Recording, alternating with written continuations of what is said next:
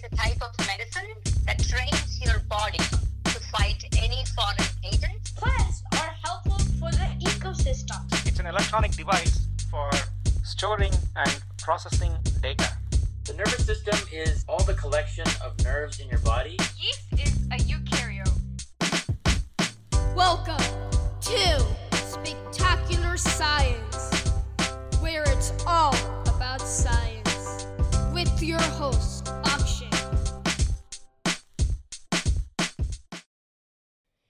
listeners, welcome back to this episode of Spectacular Science. I'm your host, Akshay. Do you know what solar and lunar eclipses are? Well, that's what I've been wondering about too.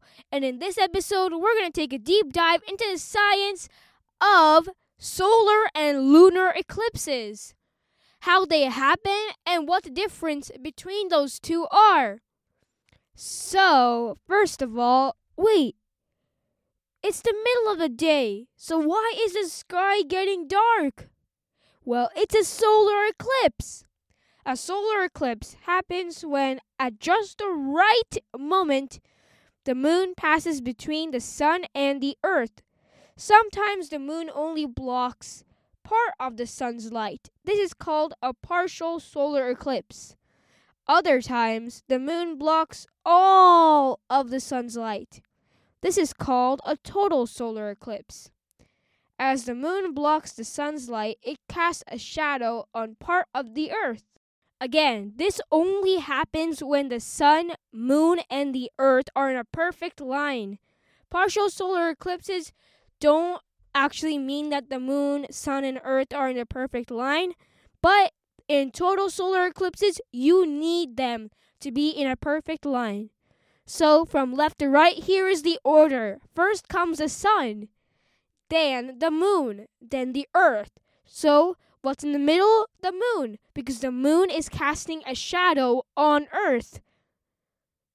Now, as that happens, the trail of the moon's shadow actually moves around because the Earth rotates. This trail is called the path of totality. If you want to experience total darkness during an eclipse, you have to be in the path of totality. In that path, the moon completely blocks the sun's light for a few minutes. It gets so dark that it looks like nighttime during a full moon.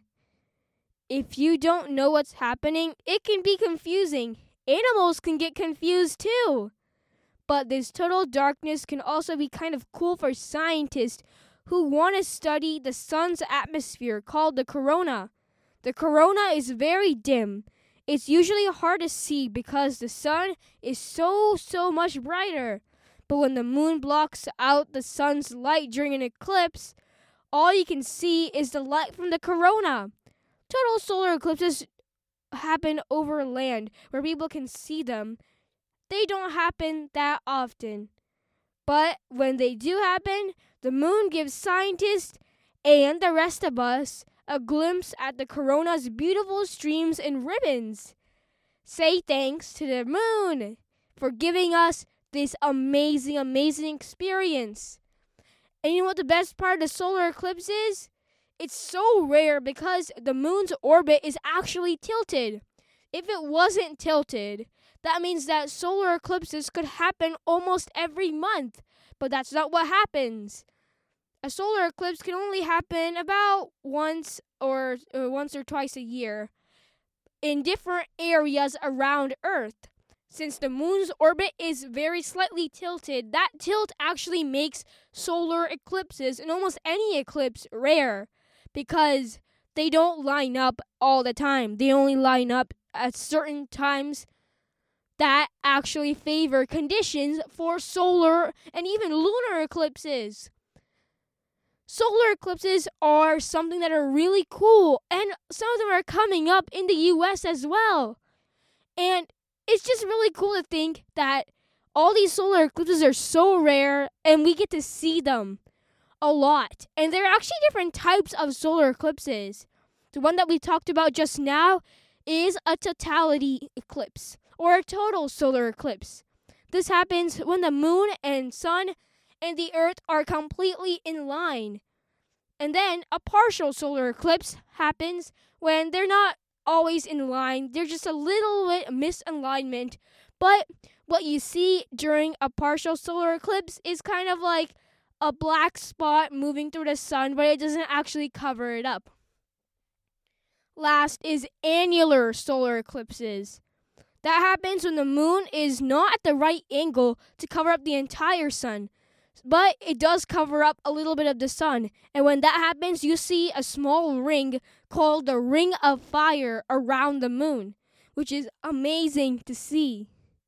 But how is that little tiny moon able to block out that giant, giant sun?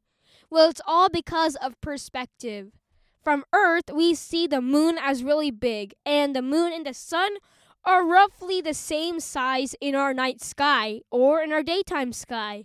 So, since the moon is 400 times further away from the sun and the sun is 400 times bigger than the moon, they kind of align together and they're kind of look like the same size to us. It's kind of like if you held up your thumb in front of your face, you could block out almost anything, like a person walking down the street outside of your window. You could just block them using your tiny finger, but really, it's just how you see it. And that's kind of how the moon and the sun are able to do that in, to, for us to see the total solar eclipse. Now, let's move on to lunar eclipses. Lunar eclipses are when Earth's shadow is cast on the moon. That's kind of the reverse of a solar eclipse, but we still see the moon in the night sky, even though the shadow is cast. So here is the order from left to right. First, the sun is right there, and it's emitting lots and lots of light that is able to reflect off of the planet or the moon. Next, in the middle is the earth. And then on the right side is the moon. So this is when Earth's shadow covers up the moon. And it's kind of like a solar eclipse on the moon. It's more like an Earth eclipse because if you were looking at this from the moon, you would see Earth and you wouldn't see the sun. It's kind of like a backward solar eclipse. So when the moon, when the Earth casts a shadow on the moon, what happens is that the moon appears to change colors. Wait, how does that happen? Well, during a lunar eclipse, certain colors are refracted through Earth's atmosphere. Again, the atmosphere is a blanket of gases on top of Earth. And that blanket of gases actually reflects or refracts light. And when that happens, you see things as different colors. So when the moon appears to be red, which is called the blood moon, that means that more red light is being reflected from the moon. And that shadow can cause some spectacular events. And it's really cool to just see the moon change colors. It kind of goes through all of its moon phases and then turns into this different color, which is amazing to see. In fact, there's a total lunar eclipse coming up on May 15th here in the US. Isn't that amazing? Lunar eclipses happen a little more often than solar eclipses, but since the moon is again on a tilt a little bit in its orbit, they are still kind of rare. But you won't see people get excited for a lunar eclipse, but it's still amazing to see these lunar eclipses and these solar eclipses in person. If you see a lunar or solar eclipse in person, send us an email at podcast at spectacularsci.com. We'd love to see pictures of you watching the lunar or solar eclipse. Now, I've got to get ready to watch that lunar eclipse coming up. It sounds really, really, really cool. Well, before I go to get ready, what did we learn today?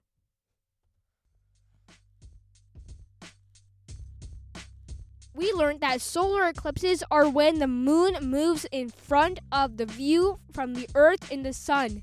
The moon kind of blocks the sun's view from earth, and that causes it to be like nighttime. There are total solar eclipses when the moon covers up all the sun, annular solar eclipses when the moon only covers up a bit of the sun, but you can still see the ring outside of it, which is called the Ring of Fire, and partial solar eclipses, which is when the moon doesn't really cover up the entire sun but still passes through our view. So it's kind of like a little black spot moving through the sun but doesn't really block it out. Lunar eclipses are when Earth's shadow is cast on the moon. When this happens, it actually causes the moon to kind of change color, but it really doesn't change color, it just appears to change color from our perspective on Earth. Thank you so much for listening to this episode of Spectacular Science. Spectacular Science is produced and hosted by me, Akshay. Our theme song is by Charan Ramachandran. Special thanks to Varun Ramachandran. Please visit my website, spectacularsci.com, to find interactive activities, articles, blog posts, and so much more. That's spectacularsci.com. Please follow the Spectacular Science membership, where you can get bonus episodes, activities, and the fact of the day a fun science fact every single day. Sign up at spectacularsci.com slash membership. That's spectacularsci.com slash membership. Please contact me. Email me at podcast at spectacularsci.com or head to spectacularsci.com slash contact to find a contact form where you can send me questions, comments, and episode suggestions. I love hearing from you and it makes my day whenever I receive a message. Please subscribe or follow Spectacular Science on Apple Podcast, Google Podcast, Spotify, or Amazon Music. By following, you get all of the episodes automatically and get notified when new episodes are available. To learn more on how to subscribe, visit spectacularsci.com slash subscribe or click on the link in the show notes below. Also in the show notes, you can find episode descriptions and activities and articles that go along with this episode. Go to the episode description. Thank you so much for listening, and we'll see you on the next episode of Spectacular Science next Tuesday. Bye!